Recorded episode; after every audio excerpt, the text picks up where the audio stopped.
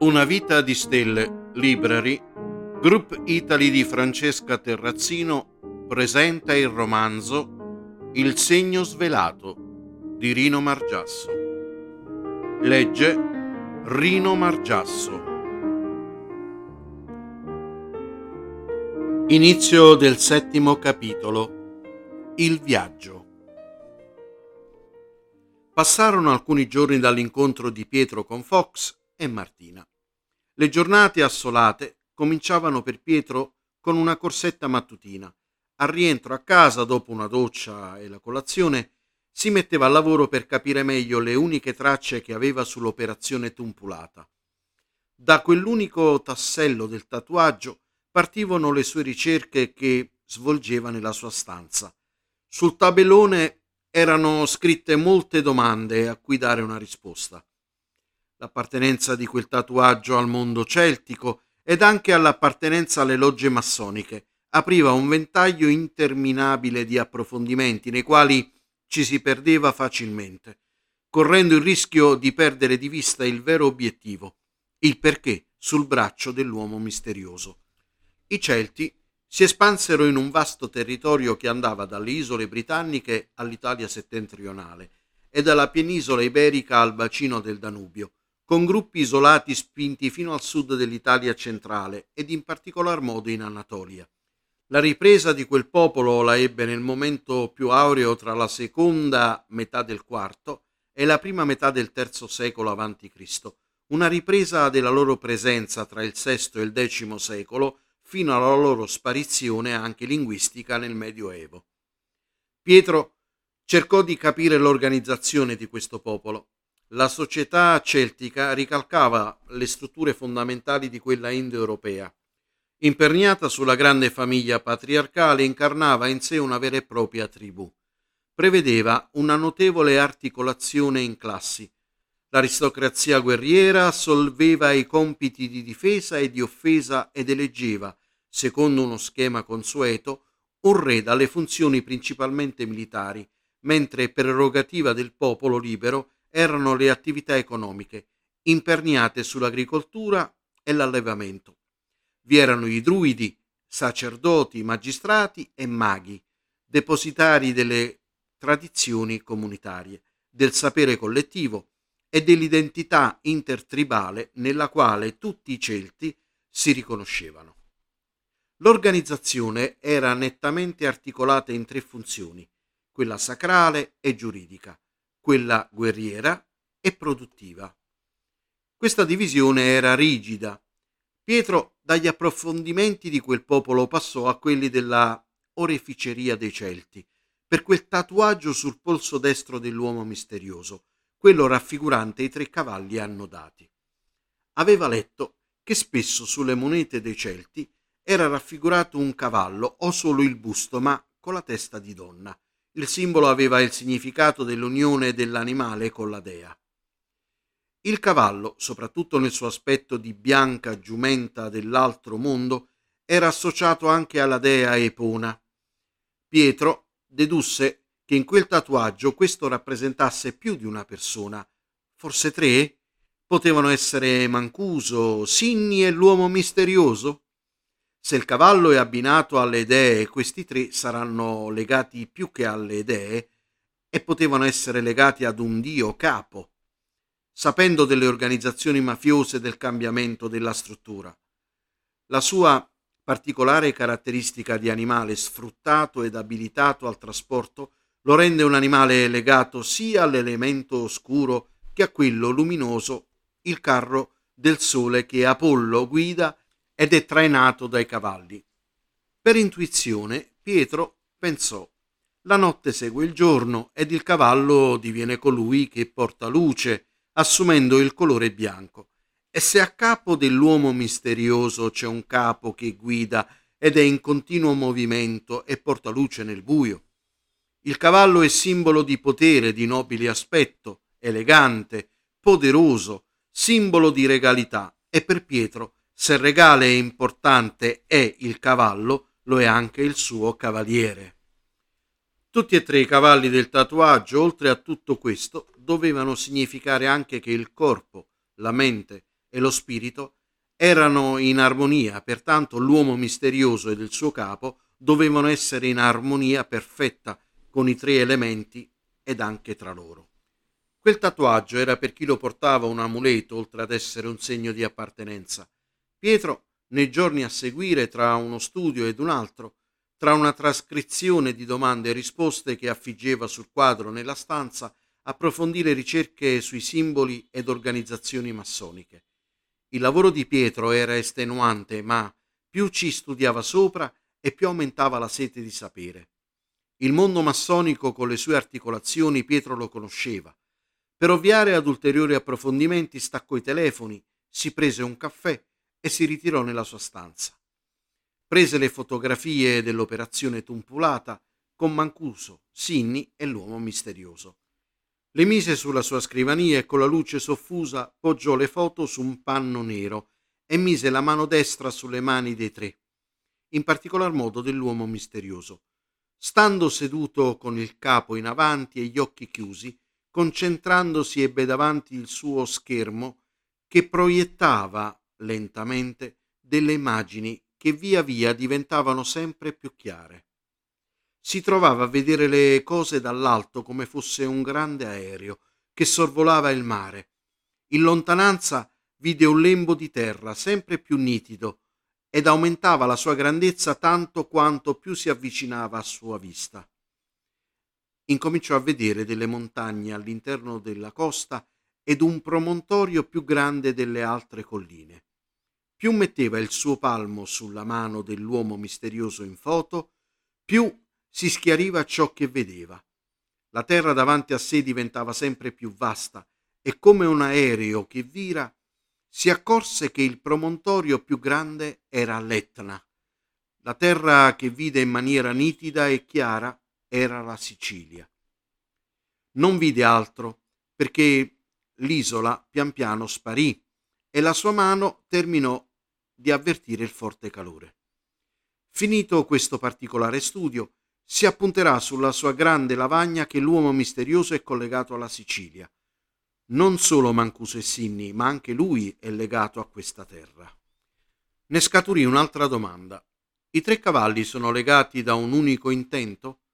Sinni, Mancuso e Mister X, oltre ad avere in comune gli affari dell'organizzazione ed appartenendo a quella terra, hanno qualcos'altro in comune? Oppure questo tatuaggio è un simbolo che appartiene solo all'uomo in foto? Mister X perché a Roma con loro e non in Sicilia per quello scambio di pacchetti? A chi li deve consegnare? Fa da tramite ed a chi consegnerà quel pacco a Roma? Queste ed altre annotazioni dovranno avere una risposta. Chiusa la sua stanza ed accendendo i telefonini, si accorge che ci sono alcune telefonate ricevute durante la sua assenza con il mondo reale. Una che riguarda le solite società che vogliono fare le vendite ed assillano quali venditori indesiderati. Una di Lella, la donna delle pulizie, che gli lascia un messaggio scritto sugli appuntamenti della settimana. Ed infine una telefonata da un telefono fisso che risultava non avere in rubrica. In ordine di curiosità e di importanza, rifà il numero fisso che ha come prefisso Roma. Lo chiama e risponde una voce femminile.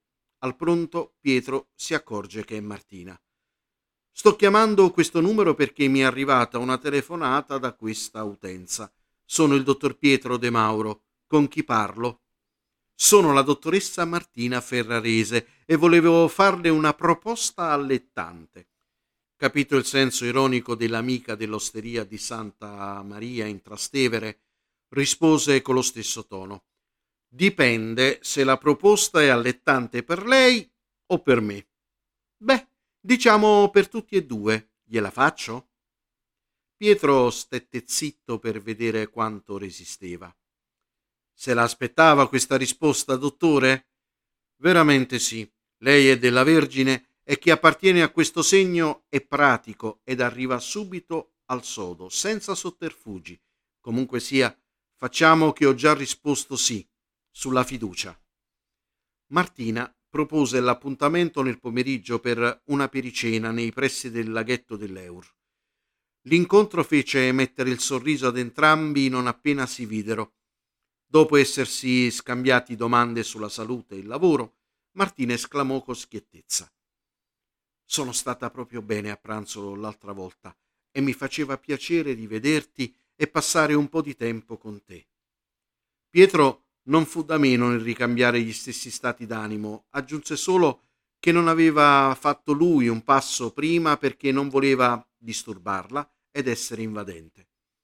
Dopo l'aperitivo, camminarono attorno al laghetto con le fontane illuminate. Le fontane erano in funzione da poco, da tanti anni non venivano accese. Mettendosi di spalle alle fontane, Pietro vedeva attorno a Martina sempre quell'energia che le faceva da contorno. Era diventata una luce tra le luci ed emanava calore verso di lui. Dopo una normale chiacchierata e l'aver apprezzato lo spettacolo serale, entrambi si salutarono affettuosamente e Pietro promise che l'avrebbe telefonata presto. Le ferie per Pietro stavano terminando ed ogni tanto dava uno sguardo alle mail di lavoro. Le più urgenti, quelle che riguardavano l'attività affidatagli, le lavorava. Le altre, meno urgenti, le spostava in una cartella apposita chiamata da fare. La signora delle pulizie venne nel giorno che aveva concordato con Pietro con i suoi precedenti messaggi. Avendo anche lei qualche giorno di riposo, era tornata a Roma. Doveva ordinare e pulire casa di Pietro. Inevitabile che volesse sapere dell'incontro fortuito a Trastevere tra una spolverata e l'altra, le impressioni e l'opinione che si fosse fatto su Giovanna. La donna voleva tanto che il dottor Pietro trovasse una compagna. Allora, dottore, che gliene pare della mia amica Giovanna? Sa, lei ha fatto una buona impressione alla mia compagna di passeggiate.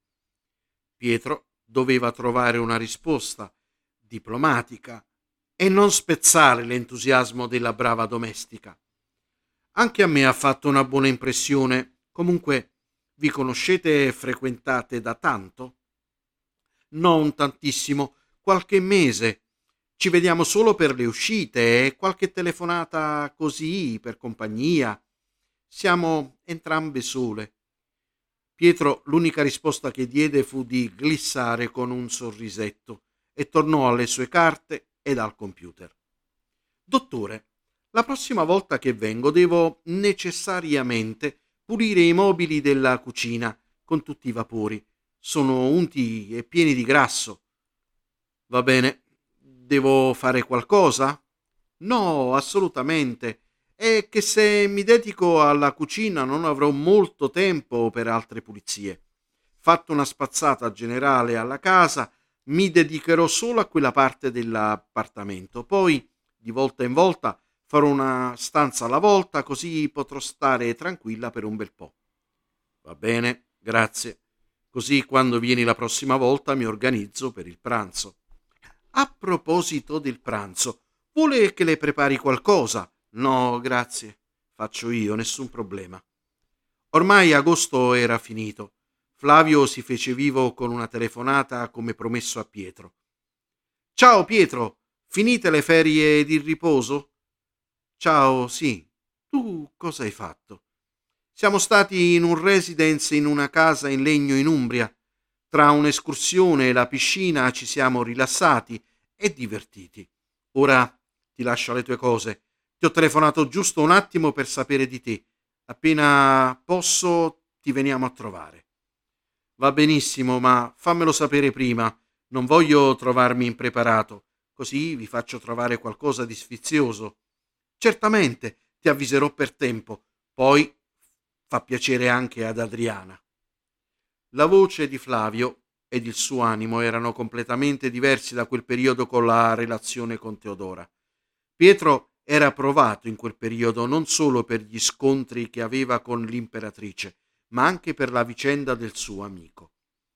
Quando Flavio viveva ancora con Claudia ed aveva la relazione con Teodora, Pietro lo volle telefonare, preoccupato per i momenti che stava vivendo, per la fine del suo matrimonio.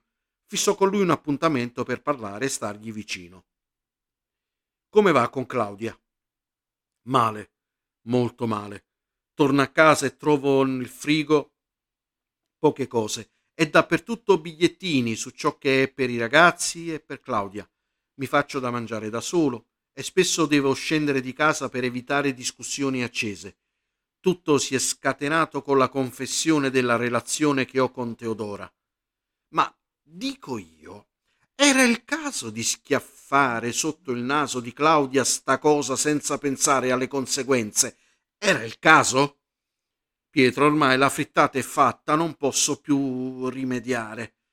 Lo so, ti conosco da molto tempo e scusa se te lo dico, ma puoi almeno una volta ogni tanto nella vita riflettere, ponderare, capire e soprattutto immaginare che ad ogni reazione corrisponde una reazione contraria e di uguale intensità. Hai ragione, ma ora che posso fare? Niente, che devi fare? Flavio consolidava sempre di più il suo rapporto con Teodora. Ormai aveva deciso che quella fosse la strada da percorrere.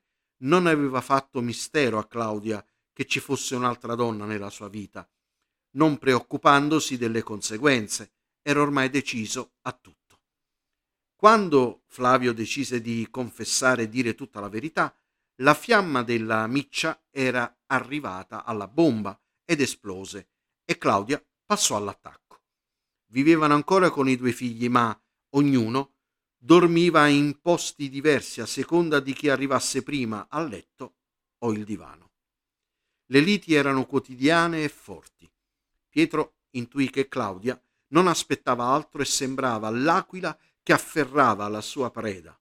La confessione di Flavio aveva scatenato tutte le ire della moglie, ma al tempo stesso faceva di tutto per farlo sbagliare di grosso, come se volesse distruggerlo non solo per il suo tradimento e per la sua conseguente mortificazione, ma il tradimento fosse l'occasione che aspettasse da tempo.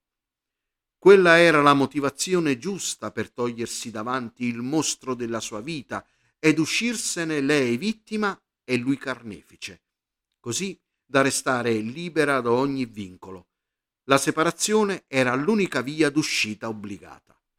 Dopo che passarono le feste di Natale, Claudia volle portare Flavio da un legale per informarlo sulle richieste per la separazione. Intanto Pietro, dai racconti di Flavio sul suo rapporto con Teodora, capiva che lei mostrava tutte le intenzioni di volersi separare da suo marito, ma al tempo stesso come se stesse tramando qualcosa a Pietro il quadro Teodora non era chiaro. Nell'incontro tra i due amici Pietro fu categorico. Io ho cercato di dirtelo in tutti i modi, amico mio. Capisco e comprendo che ormai tra te e Claudia è finita, ma non credo che questo rapporto con Teodora, guardandolo con lungimiranza, possa essere per te la felicità. Questa donna non la conosci e non sai a cosa ti porterà. A volte, Pietro, sei insopportabile, non ti si può raccontare niente. Presenti il conto. Con te cerco conforto e trovo giudizio. Mi fai perdere la pazienza. Lascia stare, Flavio. Scusami, abbiamo tutti i nervi tesi. Lasciamo perdere. Flavio si mostrò irato alle affermazioni di Pietro. Controbatteva animato più dalla passione che dalla ragione più dalla cieca amalia di Teodora che un'oggettiva valutazione dei fatti. Intanto Teodora induceva con fare sottile Flavio a pensare che Claudia non fosse stata una buona moglie e donna fatta per Flavio. Non aveva mai spronato il marito nelle sue scelte, anzi era sempre pronta a giudicarlo e destabilizzarlo. In modo sottile e non visibile, Teodora metteva in luce le sue qualità non apprezzate da suo marito, con il quale il matrimonio era finito, e ciò che lei potesse fare per Flavio, ormai accecato dalla passione per questa giovane donna. Per Pietro, messi insieme i fatti e le sue sensazioni, Teodora era una mantide religiosa che prima si accoppia con il maschio e poi se lo mangia.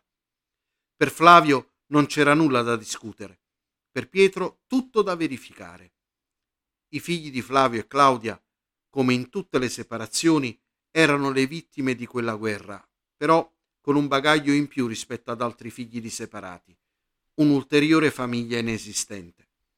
L'incontro tra Pietro e Flavio fece uscire con più chiarezza quali fossero i loro punti di vista sulla relazione Flavio-Teodora.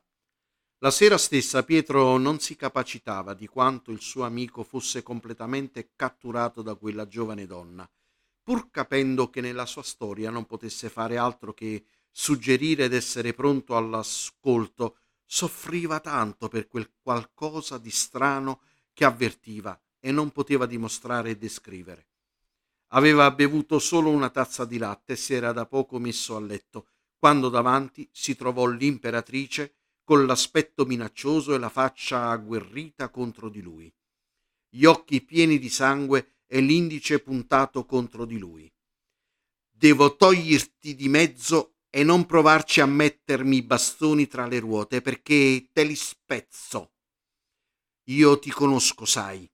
So che mi stai remando contro, ma non sarai certo tu a fermarmi, piccolo essere fastidioso, che credi di essere astuto con me.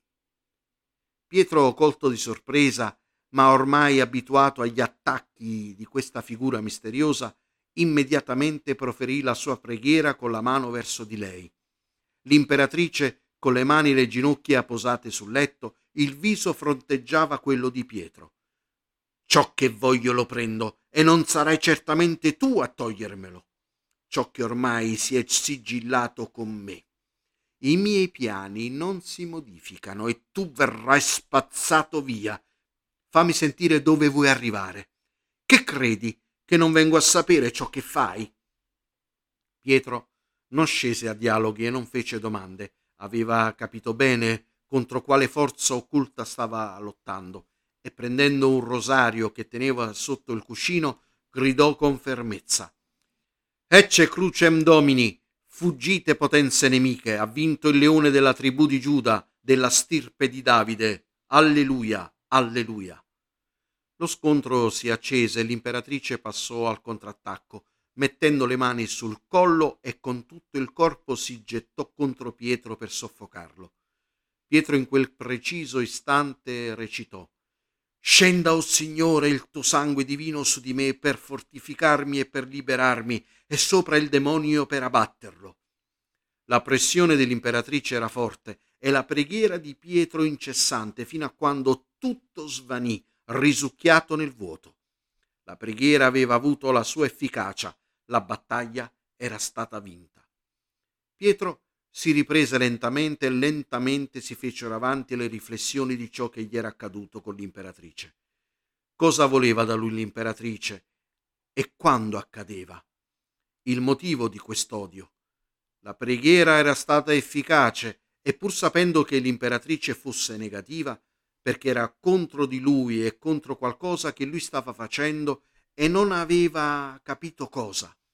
L'unica certezza era che l'imperatrice era malvagia e da dove venisse lì doveva tornare. Fine capitolo settimo.